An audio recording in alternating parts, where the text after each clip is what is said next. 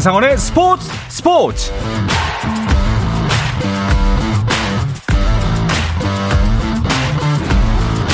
스포츠가 있는 저녁 어떠신가요? 아나운서 한상원입니다. 축구 이야기를 나누는 2023년 마지막 금요일은 어떨까요? 올해 한국 축구는 어김없이 다사다난이라는 말을 써야 할 정도로 분주한 가운데 논란과 찬사가 함께했던 한 해를 보냈습니다. 2월 클린스만 감독의 부임부터 아시안 게임 금메달 그리고 이어지는 월드컵 예선과 새해가 박자마자 있을 아시안컵까지 한국 축구는 연말 연시를 즐길 틈도 없이 다시 바쁘게 움직일 준비를 하고 있는데요. 그래서 오늘은 2023년 축구계를 돌아보고 2024년 새해를 미리 들여다보는 시간으로 꾸며보려고 합니다. 특별한 이야기 손님과 함께 할 예정이니까요. 기대해 주시기 바랍니다. 2023 결산 축구장 가는 길 잠시 후에 시작합니다.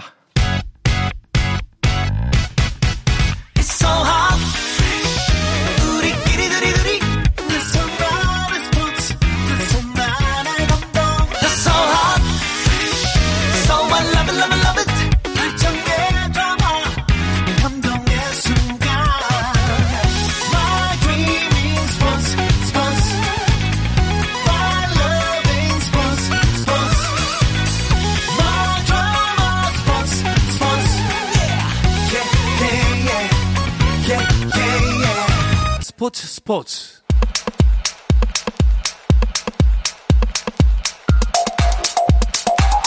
금요일 저녁 축구 이야기 축구장 가는 길 오늘은 2023년 결산 방송으로 준비했습니다. 한 해를 돌아보는 만큼 특별한 손님을 모셨는데요. 대한축구협회 부회장이시죠. 한준희 축구 해설위원과 함께합니다. 어서 오십시오. 네, 안녕하세요. 안녕하세요. 반갑습니다. 네. 네. 네. 한 해를 결산하는 이런 자리에 또 대한상원 아나운서가 진행하는 프로그램에 불러주셔서 어, 네. 정말 좋습니다. 네. 아유, 뭐 진짜 근데 결산할 때 한준희 위원님만큼 뭐 적절한 분이 어디 있을까 싶어요. 아, 과천의 말씀이시고요. 예. 어, 설마 제가 부회장이라고 뭐 저 아부성 멘트를 날리시는 건 아니겠죠? 약간은 있다는 것도 이제 염두를 해두셔야. 자, 올해 있었던 굵직한 사안들을 중심으로 한준희 위원과 함께 축구계 결산을 해보는 시간을 가져볼까 합니다. 먼저 어제 아시안컵 대표팀 명단이 나왔으니까 이 이야기부터 해보도록 하죠. 김지수 선수의 깜짝 발탁이 있긴 했지만 어느 정도는 예상했던 명단이었다.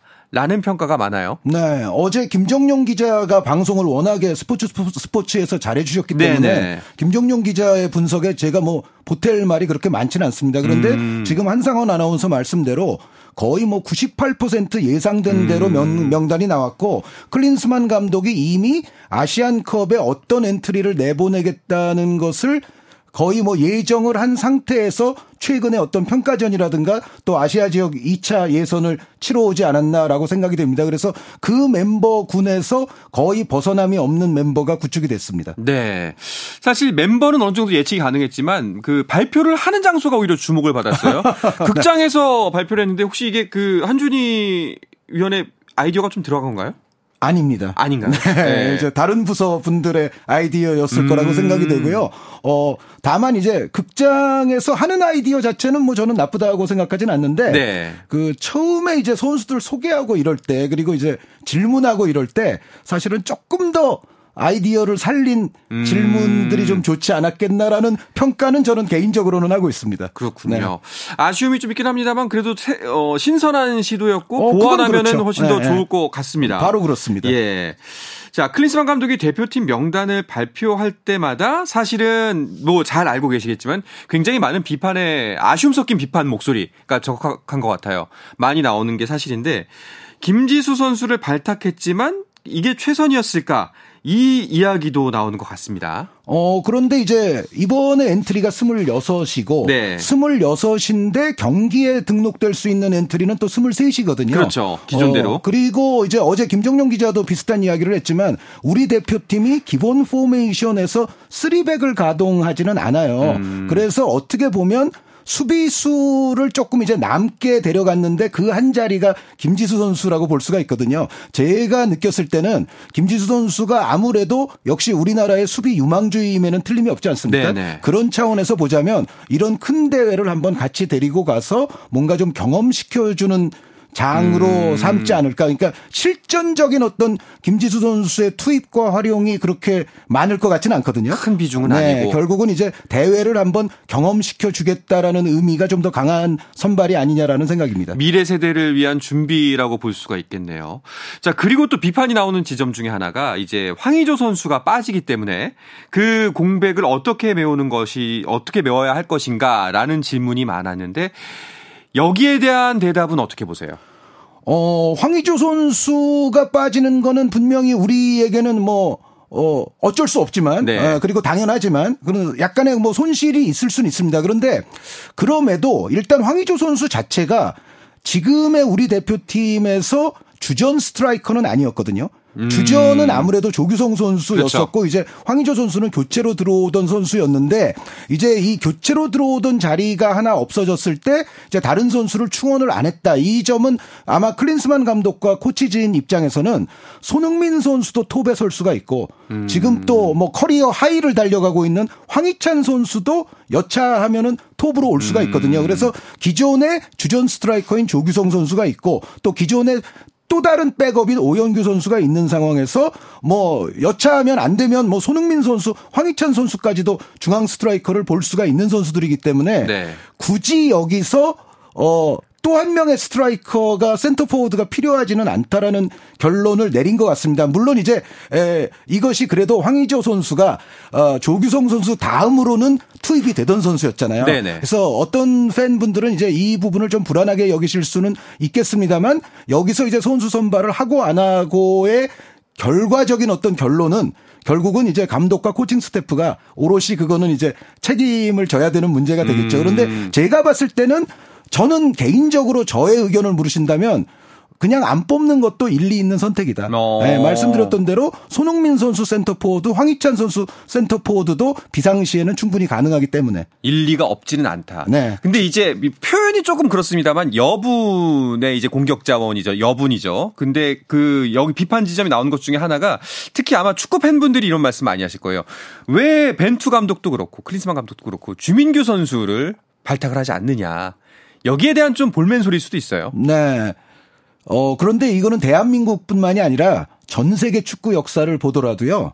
로베르토 바지오 같은 선수도 이탈리아가 안 뽑는 경우가 있고요. 아, 어, 물론 이제 바지오 선수가 조금 이제 노장이 되었을 때 이야기이기는 네. 합니다만 전 세계 여태까지의 축구 역사를 보면 어, 팬들이 원하는 선수가 항상 국가대표로서 국제 메이저 대회를 나가는 건 아닙니다. 그건 그렇죠. 네. 네. 우리나라도 예전 역사를 보면 K리그에서 또 맹활약을 펼쳤던 다른 음, 많은 분들께서 사실 국가대표로서 메이저 대회에 못 나갔던 분들도 여태까지 꽤 계시거든요. 그래서 뭐 주민규 선수만의 이야기는 아닌데 벤투 감독과 클린스만 감독이 공이 주민규 선수를 뽑지 않는다는 것은 제가 뭐 그분들의 두뇌 속에 들어갈 수는 없습니다만 네. 어, 어찌됐건 이 두 분 모두가 자신이 추구하는 플레이 스타일의 주민규 선수가 정확하게 부응하지는 않는다라는 판단을 음. 하고 계신 거겠죠. 그러니까 제가 약간 추정을 해보자면 주민규 선수가 저는 대학 시절 때부터 주민규 선수를 봤거든요. 네. 정말 그때부터도 센스가 있고 연계도 잘하는 데다가 슈팅이 아주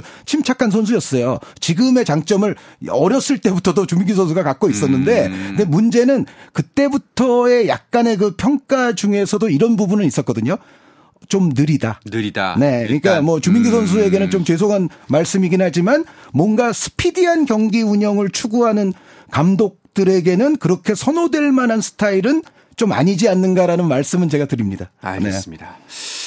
자, 사실 근데 이런 뭐 아쉬움 섞인 목소리들의 연유를 깊이 따져 보면요. 이런 게 더 그 바탕에 깔려 있을 수도 있어요.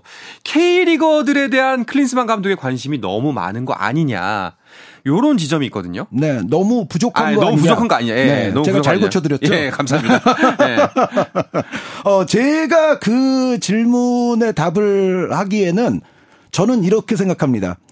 어, 클린스만 감독 아니라 그 어떤 감독이 온다 해도 우리 지금 대표팀의 골격 라인은 유럽 리거들로 저는 구성을 할 거라고 생각을 해요. 어. 네, 그거는 이제 클린스만 감독이 됐건 뭐 그 이전에 벤투 감독이 됐건 또 다른 감독이 됐건 아니면 뭐 국내파 감독이 됐건 간에 누가 감독을 하더라도 일단 음. 지금의 우리 대표팀의 구성은 유럽에서 뛰고 있는 선수들이 중심이 되고 그렇게 만들 거라고 생각을 하거든요. 네. 어떤 감독이 됐든지 간에. 에, 그래서 이제 에, 제가 느끼기에는 물론 이제 K리그 팬분들의 그 불만은 좀 계실 수가 있습니다. 저도 K리그를 또 중계를 계속 꾸준히 하는 입장에서 그렇죠. 저도 그것을 이제 10분 이해는 하고 있으나 어떠한 감독이 오더라도 어찌됐건 지금의 우리 대표팀의 전체적인 멤버에 있어서의 중심 라인은 유럽 리거들이 될 것이다라고 저는 그 정도로 말씀드리고 싶습니다.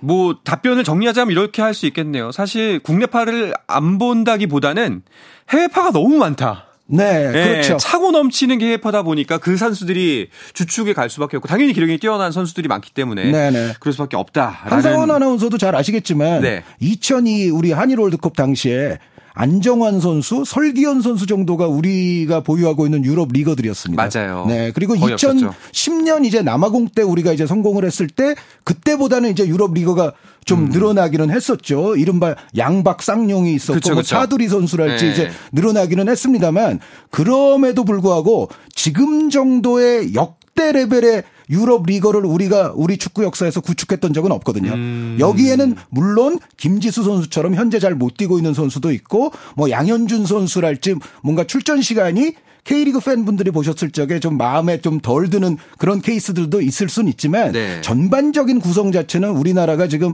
어 우리가 축구를 시작한 이래 가장 다수의 가장 양질의 그리고 대부분의 선수들이 각각의 소속팀과 리그에서 다 인정을 받는 이런 음. 선수들로서 구축된 적이 우리가 역사적으로 없어요. 그렇네요. 네. 그래서 지금은 사실은 뭐 어떻게 구성을 해도 결국은 유럽 리거들 위주의 팀이 될 거라고 저는 생각을 합니다. 이런 부분들도 좀 설명을 들으니까 수긍이 가는 지점들이 충분히 있습니다. 자, 그리고 이제 축구협회 부회장님 모셔서 그런지 자꾸 이제 볼멘 소리만 하게 되는데요. 아니요, 네. 저 저는 괜찮습니까? 비판할 거는 네. 비판하고 있고요. 알겠습니다. 어, 제가 뭐 협회 내에서 어떠한 일들을 하는지를 여러분들께 뭐 소상히 음. 여기서 공개하거나 보고할 수는 없어도 네. 나름의 에, 저도 이제 협회 안에서 어 제가 정직하게 낼 수 있는 목소리를 음. 내려고 노력하고 있다라는 점만은 말씀드리고 싶습니다. 알겠습니다. 그런 대답을 기다렸습니다. 네. 자, 사실 올해 가장 축구계 많은 논란의 지분을 가장 많이 차지하고 있는 게 바로 클린스만 감독입니다. 네. 여러 가지 논란이 많았죠. 일단은 뭐 재택근무와 외유 논란이 있을 것 같아요. 어, 그렇죠. 그 일단 우리나라에 처음 부임할 때부터 어, 요즘 우리 축구 매니아들 수준은 대단히 높거든요. 음. 어, 그 정말 어떤 사람이 온다 했을 때 이 사람의 정말 낱낱이 소상히 그 경력과 어, 정말 팀에서 어떤 에피소드들이 있었는지까지도 팬들이 이제는 다 알아요. 맞아요. 그래서 클린스만 감독 같은 경우에는 아무래도 뭐 슈퍼스타 출신이고 우리나라 여태까지 지휘봉 잡았던 모든 감독 통틀어 최고의 슈퍼스타였던 그렇죠. 거는 틀림이 없는데 그럼에도 불구하고 이제 지도자로서는 근년의 공백이 좀 길었거든요. 그래서 그런 부분들 그리고 또 일부 팀들에서 좀 끝이 안 좋았다든가 이제 네. 이런 부분들을 팬들이 이미 다 아시고 계시기 때문에 사실 우려의 목소리가 있었던 게 사실입니다. 그런데 이제 약간 이제 그 3월 평가전으로 좀 돌이켜 가 보면 그때는 그런데 첫 클린스만 감독의 데뷔 당시는 그런 우려가 조금 불식이 됐어요. 그렇죠. 어, 3월에는 분위기 좋았거든요. 예. 어, 우리가 승리를 거두지는 못하고 1무 1패로 그치기는 했어도 내용상으로는 벤투 감독 시절보다 템, 템포가 빨라지고 시원시원한 경기 운영 마음에 들어. 이렇게 말씀하시는 팬분들이 꽤 많으셨는데 음. 근데 이제 6월부터는 얘기가 달라지죠. 달라지죠. 네. 6월에 특히 이제 페루와 엘살바도르를 우리가 이제 초대를 해서 경기를 하는데 엘살바도르 같은 경우는 특히 좀 약체로 분류할 수 있는 팀 아닙니까? 근데 이 팀을 상대로도 우리가 좋지 못했고 결국 승리를 거두지 못했어요. 음. 그래서 또 페루 엘살바도르에게도 1무 1패를 했었고요. 그다음에 이제 우리가 유럽 편지에 가서 평가전을 하는데 물론 마지막 사우디전에서는 천신만고 끝에 이제 승리를 거두기는 예. 했습니다. 그런데 그 전에 웨일즈전은 또 조금 무기력한 저조한 내용 속에서 또 0대0 무승부로 끝났거든요. 그러다 보니까는 그 클린스만 감독의 여러 가지 외적인 태도 논란, 뭐, 어, 재택 논란 이제 음. 이런 게더 불거지지 않을 예. 수가 없었죠. 그거는 네. 뭐, 어, 어, 저희 대한축구협회에서도 그건 잘 인지하고 있는 음. 부분이고요. 어, 그 불거지지 않을 수가 없었는데 어, 저는 이게 뭐 제가 협회에 지금 있다고 해서 드리는 말씀은 아니고 저의 정말 솔직한 개인적인 의견을 말씀을 드리자면 네. 저는 사실은 개인적으로 클린스만 감독이 대한민국 에서 몇 박을 자느냐 외국에서 몇 박을 자느냐는 저는 관심은 크게 없어요. 어. 저 자체는 저는 오로지 그라운드에서의 경기력 그리고 음. 그 좋은 경기력을 만들기 위한 사전에 치밀한 준비를 이 코칭 스태프가 제대로 하느냐 안 하느냐가 사실은 저의 관심사거든요. 네. 그래서 사실은 뭐 외국에서 좀 많이 자더라도 어 준비는 할 수 있는 거 아니겠습니까? 그건 그래서 그렇죠. 크리스만 감독도 항상 그런 식으로 주장을 하고 있고 그래서 외국에서 뭐 몇 박을 하느냐 한국에서 몇 박을 하느냐 그 문제보다는 정말 우리가 중요한 대회 중요한 시합을 앞두고 그것에 대한 적절하고 체계적이고 합리적인 준비를 차근차근 했느냐 안 했느냐가 결국 문제예요. 네. 네. 그리고 그 준비 과정이 제대로 됐는가 안 됐는가를 정말 제대로 테스트하고 시험 때 올리는 무대가 바로 아시안컵입니다. 그렇죠. 네, 그래서 클린스만 감독에 대한 여태까지의 정말 기대감도 있었고 뭐 실망감도 있었고 비판해야 될 부분도 있었고 그러다가 다시 반등하면서 또 박수를 받은 부분도 있는데 정말 어, 진짜 롤러코스터를 탔잖아요. 그런데 결국은 이때까지의 모든 과정이 이게 정말 비판을 받을 만한 것이었느냐 아니면 어, 그래도 클린스만 감독이 할 일을 하고 있었느냐? 음. 이거를 최종적으로 결국 평가받는 무대는 이번 카타르 아시안컵입니다. 그래서 카타르 아시안컵을 사실은 좀 보고서 이 모든 얘기를 좀 다시 할 수도 있지 않느냐라는 생각을 해요. 알겠습니다. 뭐 정리하자면은 이제 진짜 본 무대에 올랐다. 사실 말씀해 주셨던 것처럼 초반에 안 좋았다가 극초반에 좋고 초, 초중반까지 안 좋았다가 최근에는 이제 연승을 거두고 있습니다만 어, 이제 진짜 사실상 그 전까지는 모의고사였고 실제 수능 시험은 이제부터라는 거죠. 그렇다면은 그 그래도 이제 그 큰 무대 어떻게 보면은 정말 진짜 본 게임을 앞두고 있는 지 시점에서 축구 대표팀 현 상태의 축구 대표팀을 봤을 때 한준희 위원은 평가를 어떻게 내리고 싶으세요? 어, 지금 우리가 이러한 팀을 갖고 있다는 것이 저도 뭐 축구 팬의 한 사람으로서 굉장히 행복하다는 생각이 들고요. 네. 아마 많은 팬분들이 이번 아시안컵을 앞두고 이런 말씀들을 하실 거예요.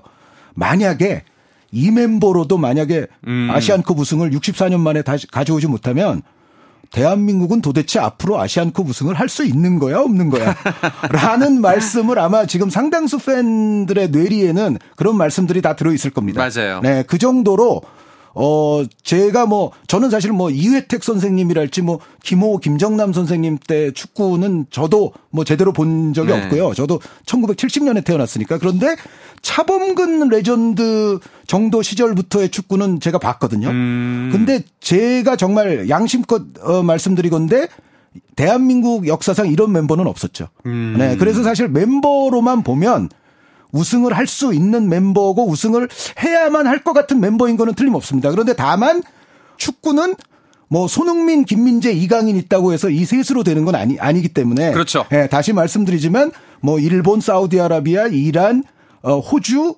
여기에 또 다크호스들 까지 하면은 사실은 어려운 길임에는 틀림없습니다. 하지만 우리가 그래도 저는 가능성이 가장 높은 팀이다라고 말씀드리고 싶습니다. 알겠습니다. 네. 네, 2023 결산 축구장 가는 길 듣고 계십니다. 대한축구협회 부회장 그리고 전 KBS 해설위원이었던 한준희 축구 해설위원과 함께하고 있습니다.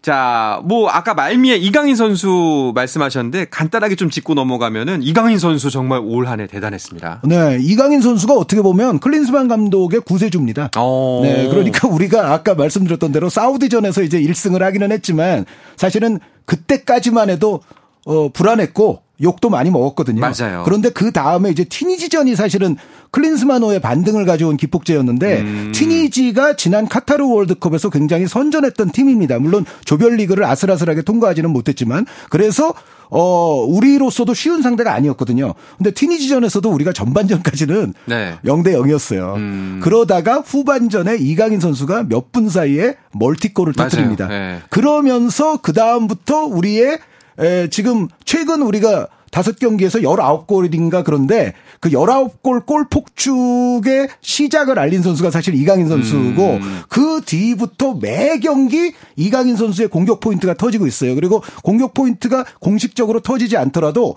골의 기점 역할이라든가 골의 중간 단계에는 반드시 이강인 선수가 있었습니다. 그래서 그렇죠. 클린스만 호에서 지금의 이강인 선수의 역할은 물론 오른쪽 측면에서 뛰기는 하지만 전체적으로 보면 대한민국의 가장 위력적인 찬스 메이커임에는 틀림이 음. 없습니다.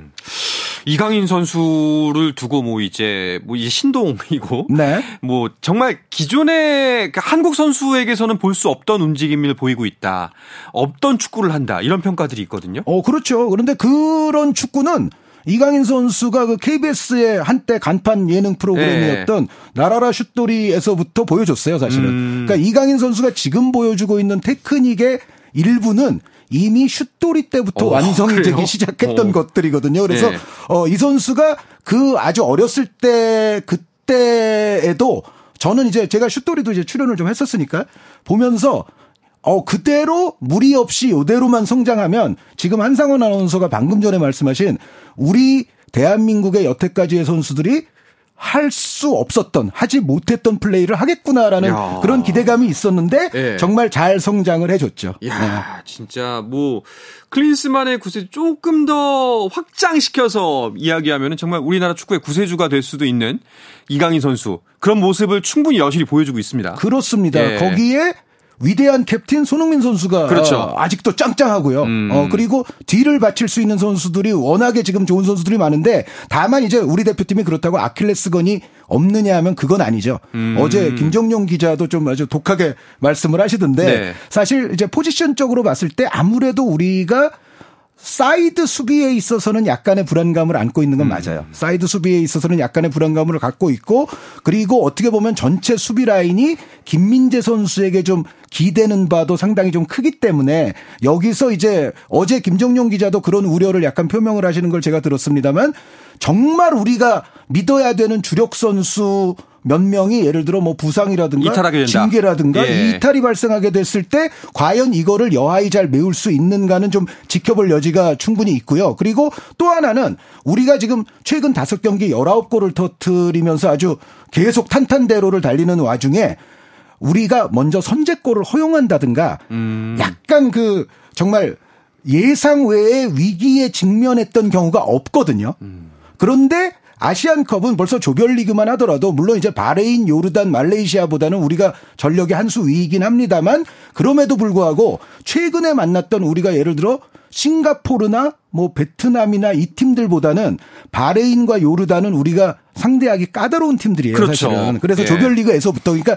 아시안컵과 아시아 지역 2차에서는 난이도가 확실히 다르거든요. 음. 그렇기 때문에 우리가 좀 의표를 찔리는 예를 들어 선제골을 허용을 당할 수도 있어요. 예. 하다 보면. 근데 요럴 때 이제 클린스마너가 여태까지 최근 몇 달 동안은 위기에 빠져본 적이 없거든요. 그렇군요. 네. 그래서 요런 위기가 막상 이제 아시안컵에서 닥쳤을 때 그거를 여하이 어떻게 극복하느냐. 위기 대처 능력이. 아, 네, 예. 그거는 좀 해봐야 된다라는 말씀을 드리고 싶습니다. 알겠습니다. 네. 뭐 말씀을 듣다 보니까 희망과 동시에 걱정도 생기는데요.